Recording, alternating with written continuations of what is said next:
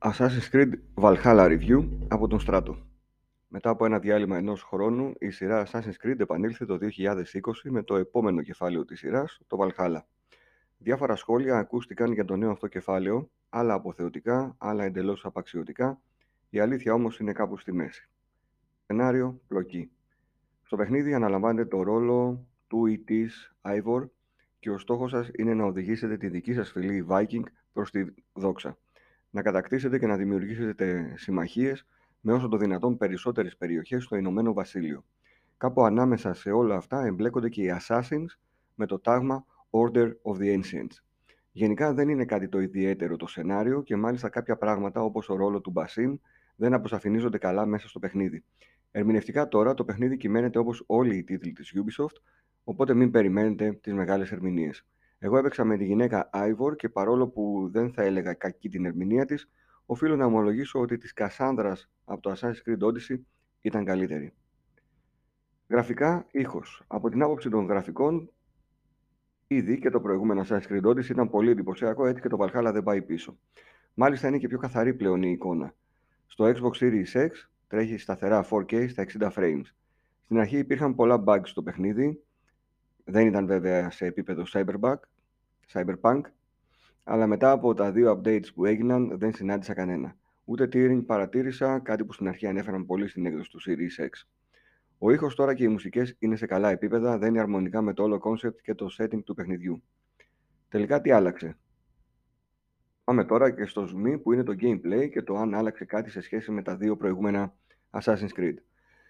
Το πρώτο και βασικότερο είναι ότι η Ubisoft άκουσε τα παράπονα των παικτών για το ατελείωτο grinding έτσι ώστε να φτάσει ο παίχτης στο επιθυμητό level και να συνεχίσει την ιστορία και το άλλαξε. Πλέον με κάθε skill point που κερδίζετε παίρνετε και έναν πόντο στο power που είναι το αντίστοιχο level. Αν μια περιοχή, παραδείγματος χάρη, έχει power 100, εσείς μπορείτε να πάτε κανονικά μέχρι και 30 πόντους πιο κάτω. Με 70 power δηλαδή θα την βγάλετε κανονικά. Στο τέλος, μάλιστα, η τελευταία περιοχή που είχε μείνει στον χάρτη είχε 340 power εγώ ήμουν στο 2,70 και παρόλα αυτά μπόρεσα να την ολοκληρώσω χωρίς πολύ μεγάλη δυσκολία. Αυτό έχει ως συνέπεια να μπορείτε να προχωρήσετε την κύρια ιστορία του παιχνιδιού χωρίς να χρειάζεται να ολοκληρώσετε κάθε κουκίδα στον χάρτη και κάθε side quest για να φτάσετε στο επιθυμητό επίπεδο. Side quest τώρα έγινε μια προσπάθεια να μην είναι όλα ίδια μεταξύ τους και να υπάρχει μια μεγαλύτερη ποικιλία.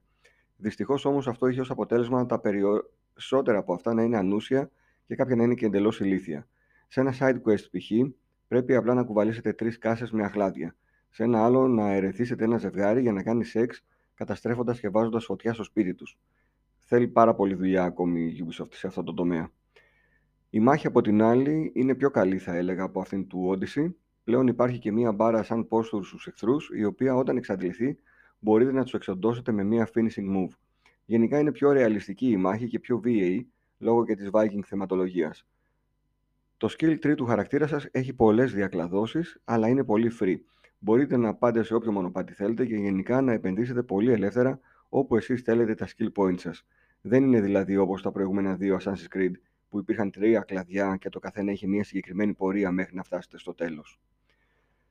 Ταυτόχρονα υπάρχουν και abilities που μπορείτε να αποκτήσετε και να εκτελείτε έτσι κάποιες ειδικές κινήσεις με τον χαρακτήρα σας. Κατά τα άλλα, στον χάρτη του παιχνιδιού υπάρχουν πολλά πράγματα που μπορείτε να κάνετε να κάνετε raids σε μοναστήρια που είναι πάρα πολύ καλά, να συμμετέχετε σε διαγωνισμούς flighting, διασκεδαστικό ομολογουμένως, να συμμετέχετε σε διαγωνισμούς ποτού, να σκοτώσετε κάποια μυθικά τέρατα ή κάποιους διάσημους Viking πολεμιστές. Υπάρχουν βέβαια και κάποια όχι και τόσο ενδιαφέροντα όπως αυτά τα quest με τα μανιτάρια ή τις πέτρες. Σε γενικές γραμμές, η Ubisoft αφουγκράστηκε κάποια παράπονα από τους παίκτες και παρέδωσε ένα παιχνίδι πιο συμμαζεμένο και χωρίς το ατελείωτο grinding του Odyssey. Εγώ το τελείωσα στις 66 ώρες, 63 ώρες και χωρίς να κάνω τα μισά side quests περίπου. Αυτό βέβαια δεν σημαίνει ότι δεν έχει πολλή δουλειά ακόμα μπροστά της για να μπορέσουν να φτάσουν τα παιχνίδια της στα πολύ υψηλά στρώματα βαθμολογιών. Στο Valhalla θα βάλω ένα 7,5 στα 10. Στα θετικά του, το πιο συμμαζεμένο παιχνίδι που χρειάζεται λιγότερο grinding από το προηγούμενο, η βελτιωμένη μάχη σε σχέση με το Odyssey και τα raids που είναι πολύ διασκεδαστικά. Στα αρνητικά, το σενάριο είναι πολύ φτωχό και πολύ μπερδεμένο στο τέλος, side quests ως επιτοπλίστων ανούσια και χαζά, υπάρχουν ακόμη κάποια μικρά θέματα με κάποια animations.